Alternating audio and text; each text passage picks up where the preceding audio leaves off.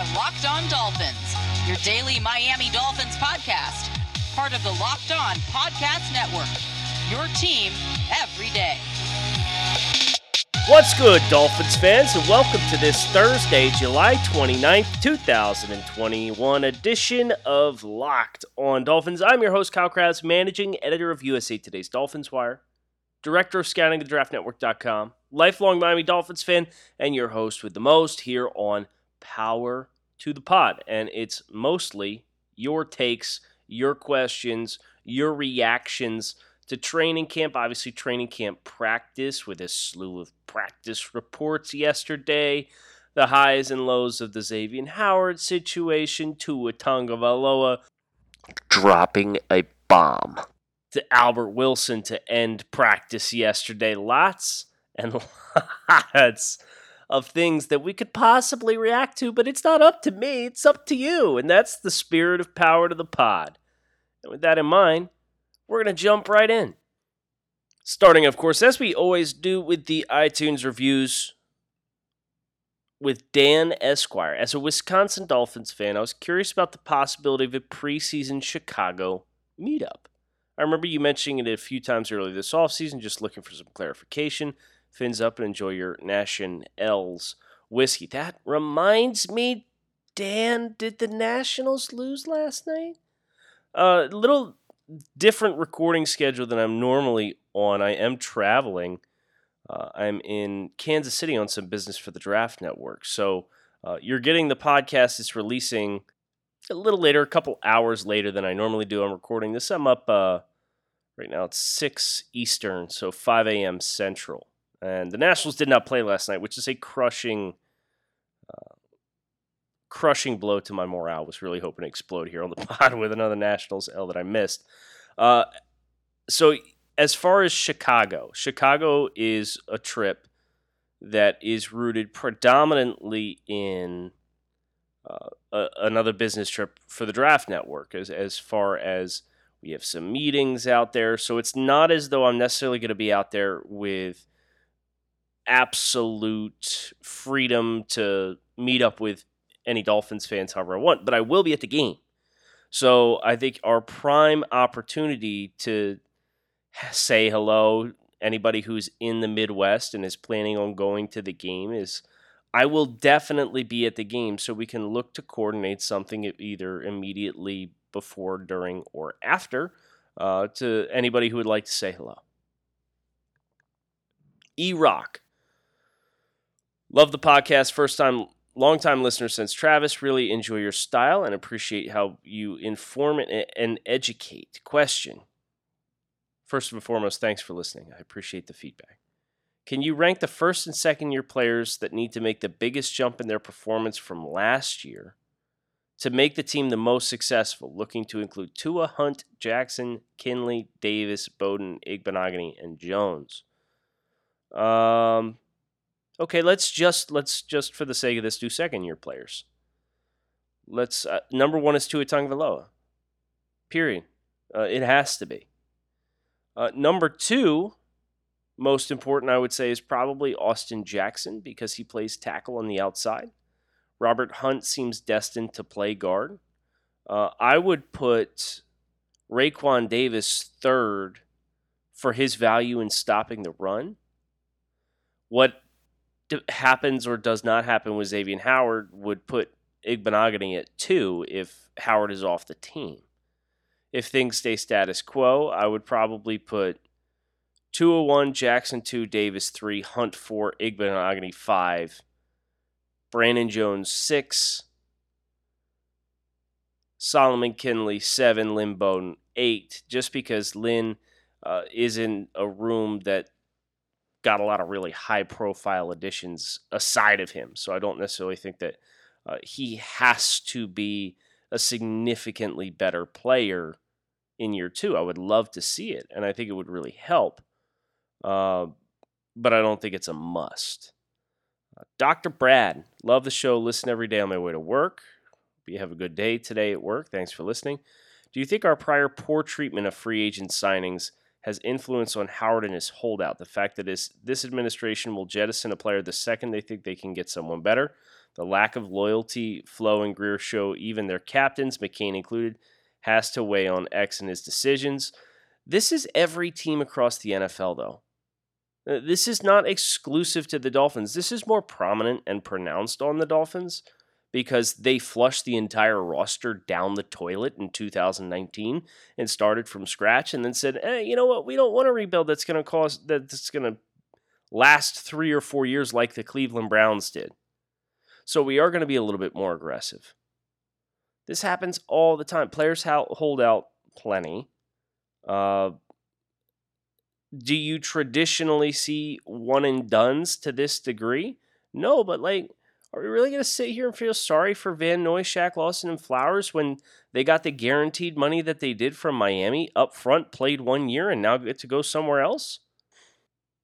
So I think it's it's amplified in Miami because of the volume of the transactions that they made to get to a competitive level.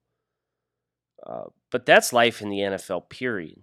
All 32 teams do this kind of stuff as far as Xavier and and I will say this, uh, Xavier Howard really came out guns blazing with his public declaration of a request for a trade.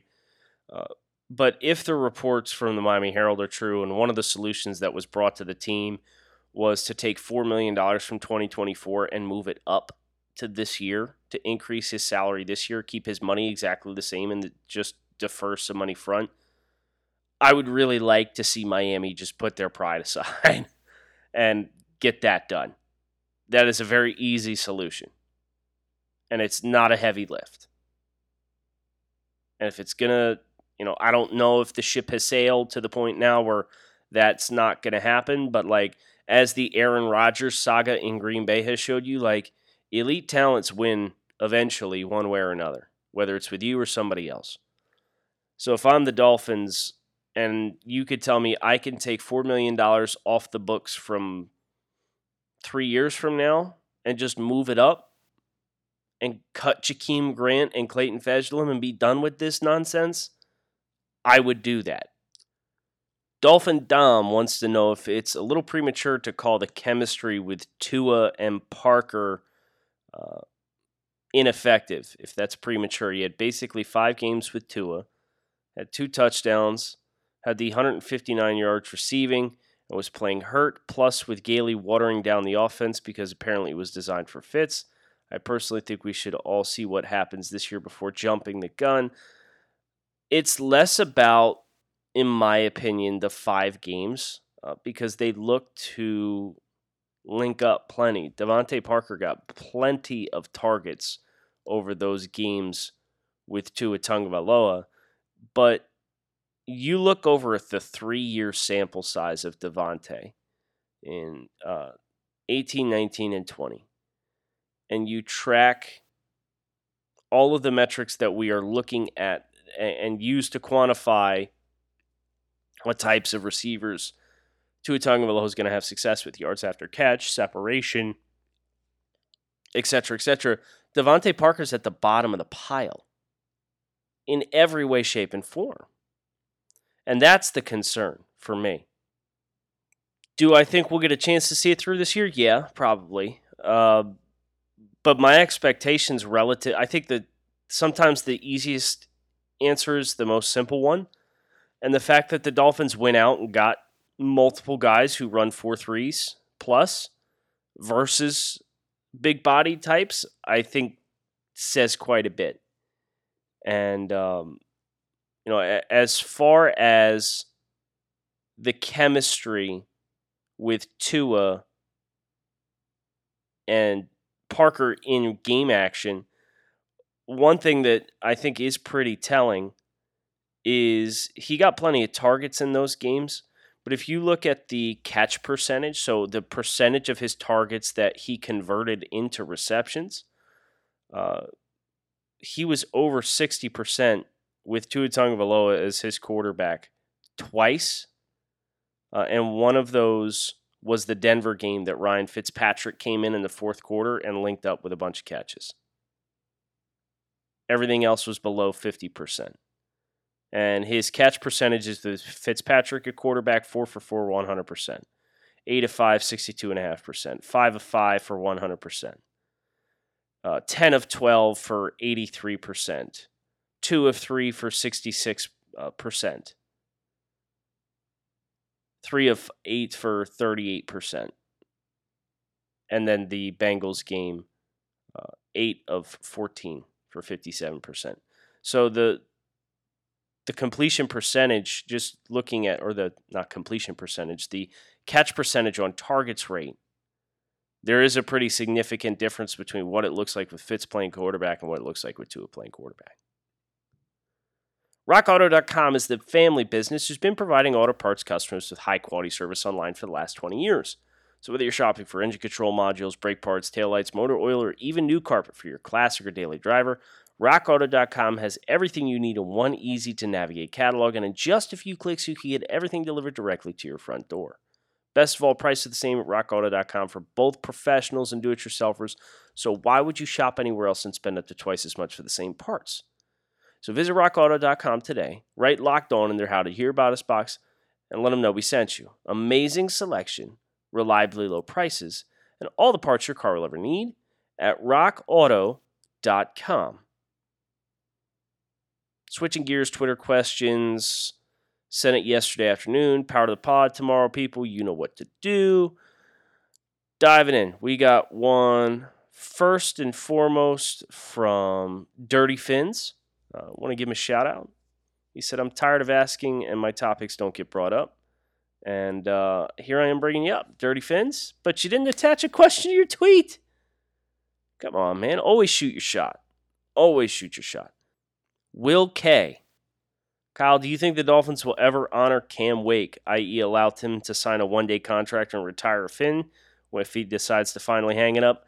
I would be surprised if they don't afford him this opportunity. Guy had almost 100 career sacks in Miami.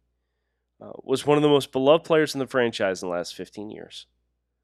So, yes, I would like to think when Cam Wake decides to hang it up, he will have a place eventually in the Ring of Honor. Uh, I do not think Cam is going to get the Hall of Fame consideration uh, just because his, his playing career started so late. But I do ultimately think they will give him the opportunity to retire as a Dolphin. I would love to see that. But it doesn't seem, it seems like Cam's still kind of holding out hope to maybe get on a team.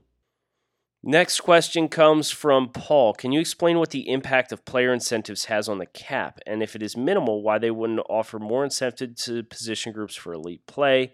For example, 500K for every interception over eight for Xavier Howard, or passes defensed, or a certain number that at least you're pay- paying for performance. That's always tough. It's great in it in its core because, as you said, you're you're if you're paying it, you're happy. But you the player has to be agreeable to it too. And if he feels like you're stacking too much of the money that's like not obtainable, maybe if you came to Xavier Howard and you said we'll give you 500k or 250k for every interception, he'll jump on that in a heartbeat. But if you set it at like anything over 8 will give you 500k per, like him and his agent are probably going to say, okay, how, what what are we going to get as far as reward for oh, the other vast majority of snaps and production? So you did see player uh, incentives come into play for a number of team or a number of players in the team last year. Uh, it seemed like they went out of their way down the stretch to get DeVante Parker the ball some and, and help ensure he got his player incentive, hooked him up with some money. So uh, I think it's a really good tool, and it's all just going to be dependent on what the player is agreeable to. Uh, but you can get pretty nuanced there as far as how you layer incentives uh, for availability, you know, per game active bonuses. Uh, over the season, you could do three tiers. I think that's how Will Fuller's is set up for receptions and yards. So, a uh, lot of wiggle room there.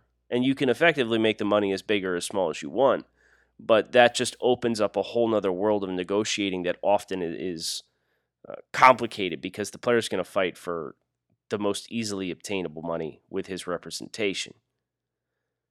JC. With Fuller out week one and doubt over the fitness of Parker and Preston, is a concern we go into week one with Waddle likely being wide receiver one.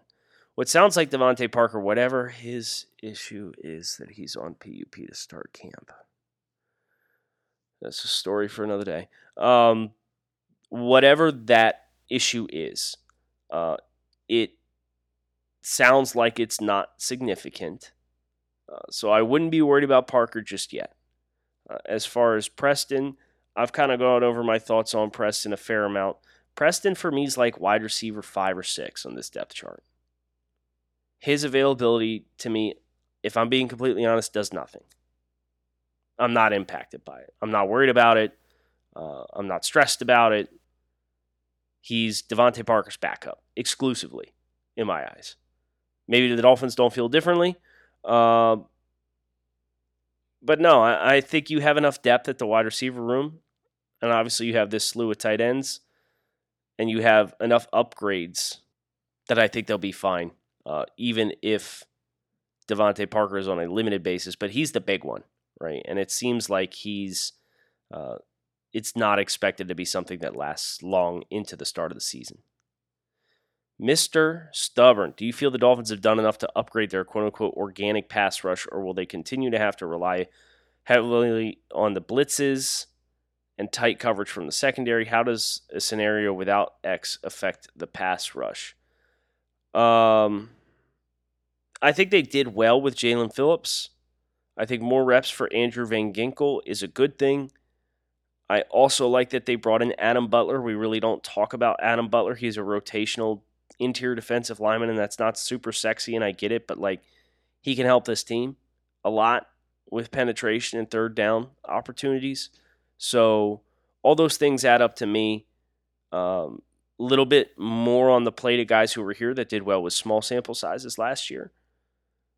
A stud outside pass rusher and a really good uh, third down weapon on the interior too. I like what they did, uh, but the, here's the thing, and this isn't for specifically for you, Mister Stubborn, but uh, people, uh, I see people's speculations of what this defense is and is not without Xavier Howard, and yes, Xavier Howard was very, very successful last year in creating turnovers and setting up short fields. But if you look at the numbers, like their average starting field position really was not that much more dynamically boosted than it was in some of the other previous seasons for the Dolphins. And yes, turnovers and, coming up clutch and preventing scoring in the red zone all that's critical. But this defense by design is going to blitz anyway. It's just a question of when you hit those handful of offenses across the league in which you cannot get away with doing that, what can you call upon?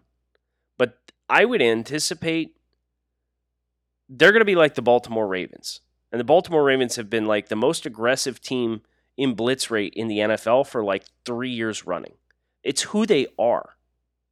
This is who the Dolphins are. It's a question of if you've got to call an audible because your game plan's not working. The offensive line is picking up your your three and two man games up front. You're getting cooked across the middle because you can't carry uh, the middle crossers. What can you call upon to prevent those things from getting you once you're into a game situation? Up next, Ronaldo. How the statement made by Brian Flores about stars, how does the statement made by Brian Flores about stars affect the way star free agents will feel about Miami from now on? Uh, I'm assuming you're referring to the stars are kind of a me thing. Uh, I had shared that after uh, somebody had observed on Twitter that uh, Brian Flores's track record with his best players is not good. Uh, and I had shared the quote from Brian Flores.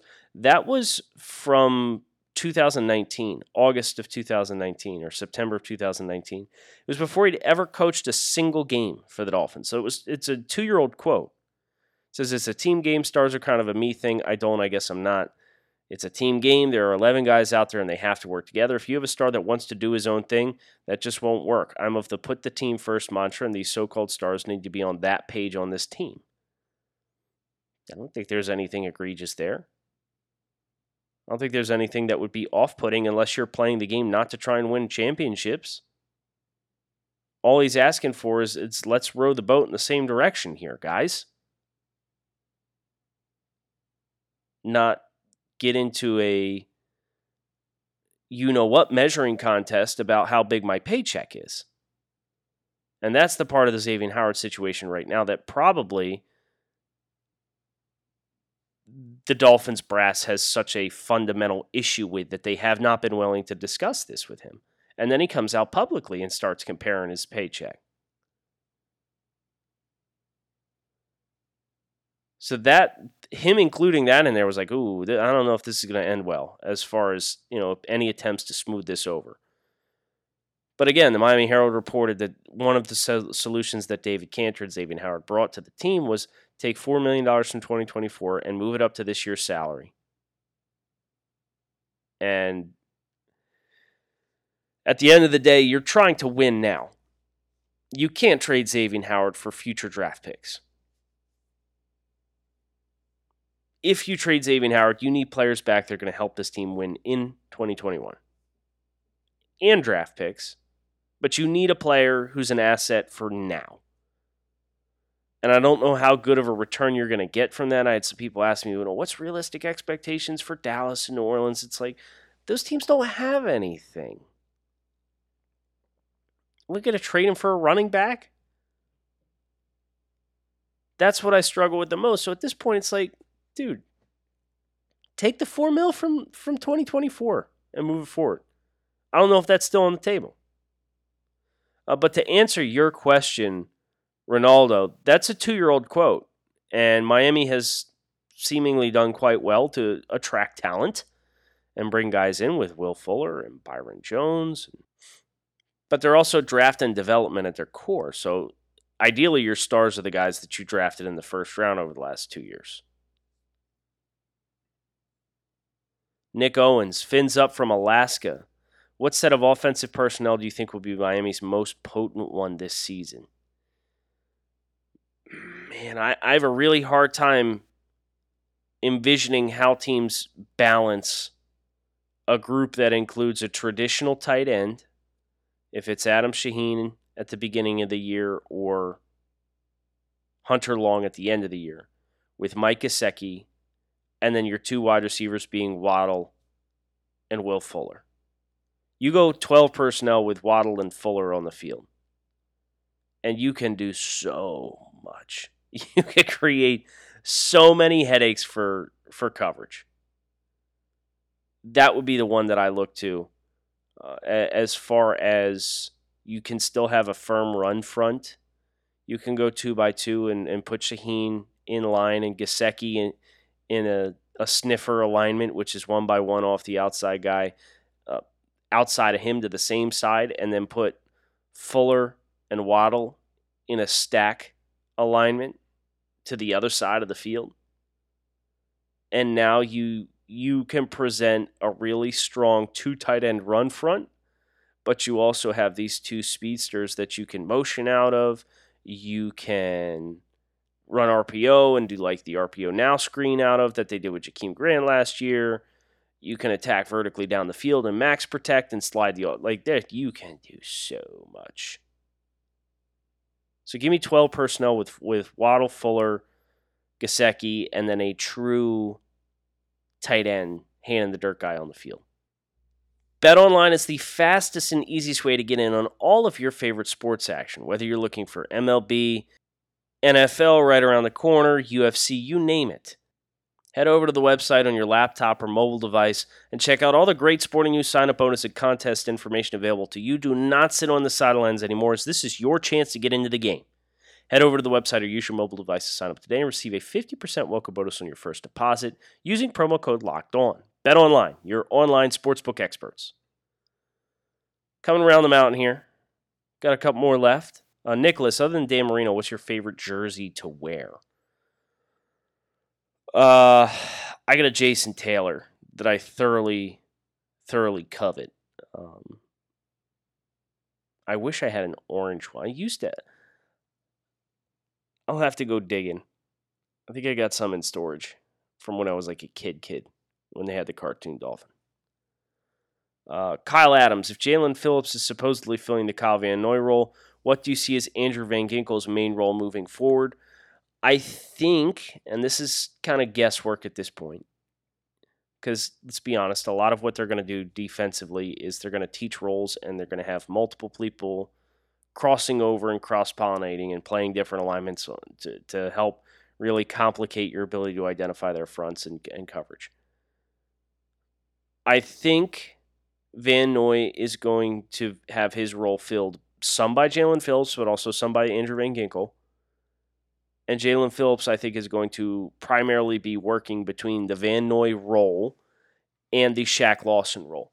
So they wanted you you get a talent who is physically capable of both of those things in Jaelan, where you know Shaq and Kyle are separated by 25, 30 pounds and could never be interchangeable players. I think that's the first place my mind goes for how that's going to shake out. Looking for a couple more quality takes here on Power to the Pod. Kyle Bartfay, from a pure coverage perspective, who do you want one on one against an elite receiver, X or Byron Jones? I think Byron's a better athlete. X is a better cerebral player at the position. And he's got better production. So, like, yeah, I'm going to want Xavier Howard. Do I think Byron Jones could be a team's top corner and you'd have a perfectly good secondary depending on what else you have around him? Yes. And if Miami wants to rebalance their books and move on from Xavier Howard and have their other starting corner be a guy on a rookie contract and Noah Igbinoghene, and you have all this competition, you got a really good backup, veteran backup behind him and Jason McCourty, like, would it be a, a loss for Miami if they tra- have to trade Xavier Howard? Yes.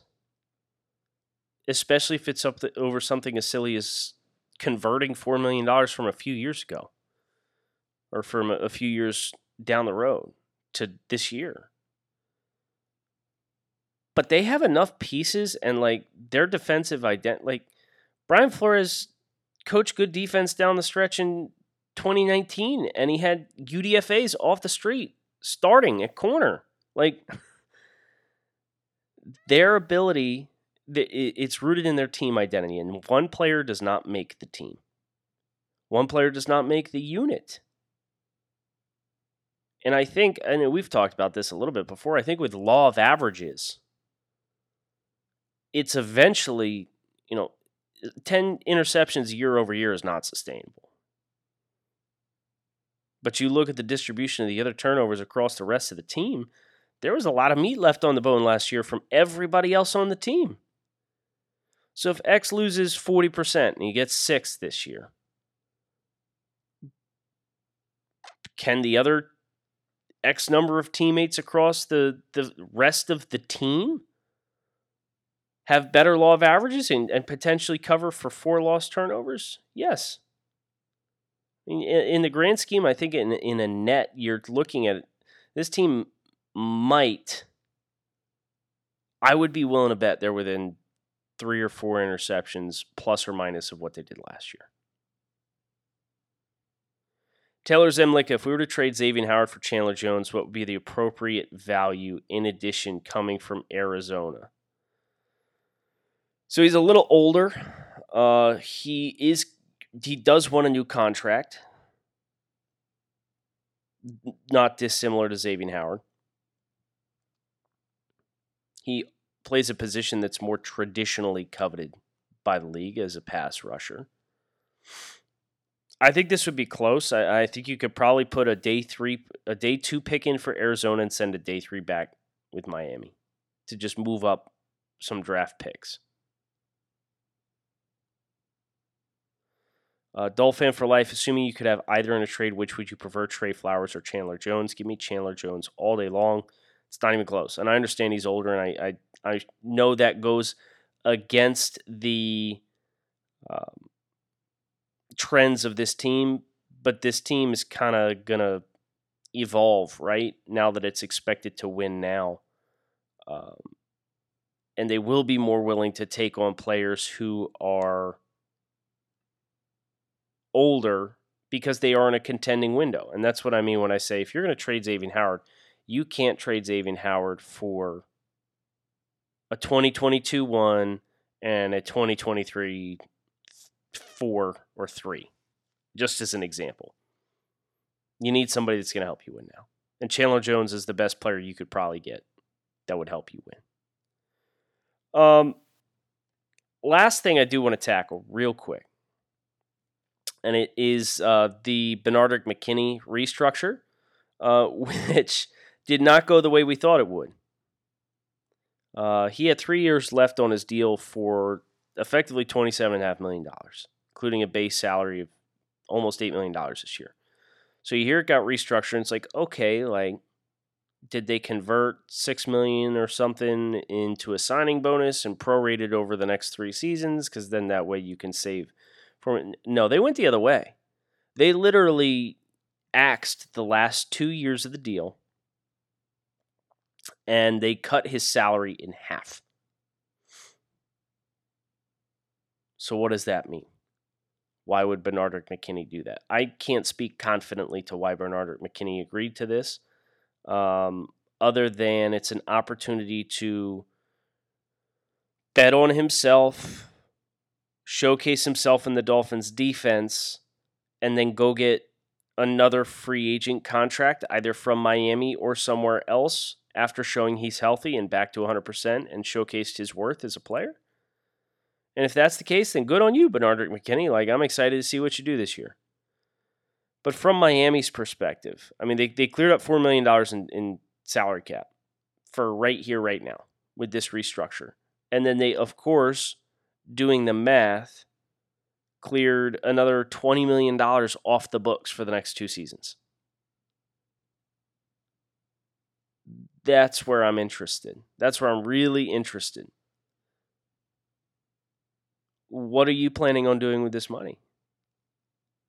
Do you just want to have more spending power to get back in free agency and you're always going to have your core nucleus and, and every offseason just aggressively spend uh, with contracts that you can easily get out of in one to two years and, and hit like keep cycling and, and try and catch lightning in a bottle? Do you have a big move in mind that you're trying to align yourself for? I don't know, but it's it's fascinating to me. And I'm not saying it's right or wrong or they're they're screwing up or I'm not saying any of that, but it's something I'm definitely keeping my eye on because that kind of maneuver to clear up that kind of space it's just interesting. And I'm curious to see where it goes from here if there is a corresponding move uh, that this is a precursor for, whether it's a Xavier Howard restructure or something else. You got one more show this week. So make sure you hit subscribe. Keep it locked in right here on Locked On Dolphins. Dolphins training camp is here. Thank goodness. And Locked On Dolphins will do everything we can to be the resource that you need to enjoy training camp to the best of your ability. So keep it locked in right here on Locked On Dolphins. Fins up. Enjoy the rest of your Thursdays. Thanks so much for listening. Have a great day.